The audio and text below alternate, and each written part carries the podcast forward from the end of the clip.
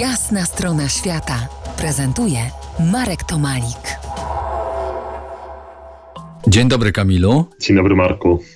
Po jasnej stronie świata Kamil Janicki, historyk, pisarz i publicysta, redaktor naczelny Wielkiej Historii, autor książek Damy Polskiego Imperium, Pierwsze Damy II Rzeczpospolitej i wielu innych. Dziś nie o damach z Wielkiej Historii, ale o podróżowaniu w dawnych czasach na ziemiach polskich, szerzej w tamtejszej Europie. Kamilu, jak wyglądał typowy trakt kupiecki, powiedzmy, tysiąc lat temu? No, tak ogółem nie wyglądał. My mamy wyobrażenia, że te drogi musiały być jakoś utrzymywane, były jakieś e, wygodne, równe, szerokie.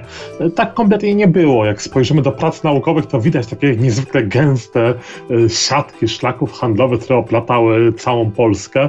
No ale najczęściej to w praktyce były po prostu leśne ścieżyny, niezwykle kręte, niezwykle błotniste, nieutrzymywane, gdzie poza nielicznymi wyjątkami, aby się przebić, trzeba było używać różnych y, y, czy toporków, y, siekier, noży i tak dalej, gdzie, gdzie ta podróż była niezwykle powolna. Nie mamy może zwykle szerokich danych na ten temat, ale tam, gdzie możemy je uzyskać, no to okazuje się, że, że podróżowało się naprawdę z ogromnym trudem.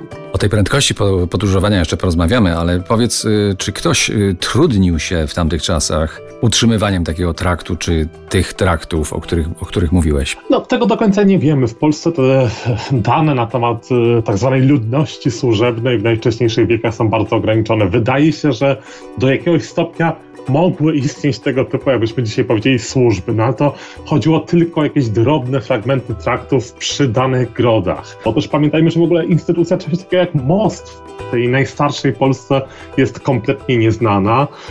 Yy, ogółem mosty na naszych głównych rzekach powstają powoli i z trudem, właśnie dlatego, że nie ma kto ich ani finansować, ani e, utrzymywać. Na przykład no w Warszawie przecież e, pierwszy stały most na Wiśle pojawia się dopiero w drugiej połowie XVI wieku i to most, który szybko zostanie po prostu podczas powodzi spłukany z nurtem rzeki jeszcze w połowie wieku XVII. Dalej będzie wielki problem z przekraczaniem Wisły w polskiej stolicy, więc jeśli tak było w tym najważniejszym punkcie kraju, to możemy sobie tylko wyobrażać, jak było gdzie indziej. No i nie ma takiej infrastruktury ogółem na drogi w Polsce przez stulecia są ogromne narzekania. To nie jest tylko tak, że my pamiętamy lata 90. XX wieku i ten horror podróżowania po ówczesnej Polsce, ale te narzekania były przez stulecia, przez całą epokę, to może nie średniowieczną, gdzie tych źródeł po prostu nam trochę brakuje, ale na pewno przez epokę nowożytną. Pewnie na tych y, traktach bez drogowskazów i GPS-u było łatwo się zgubić. Gubili się nawet y, królowie.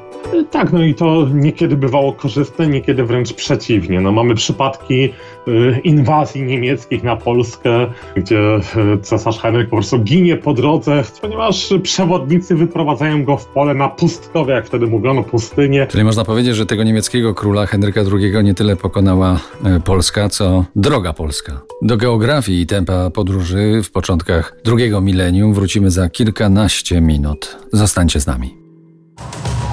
To jest jasna strona świata w RMS Classic.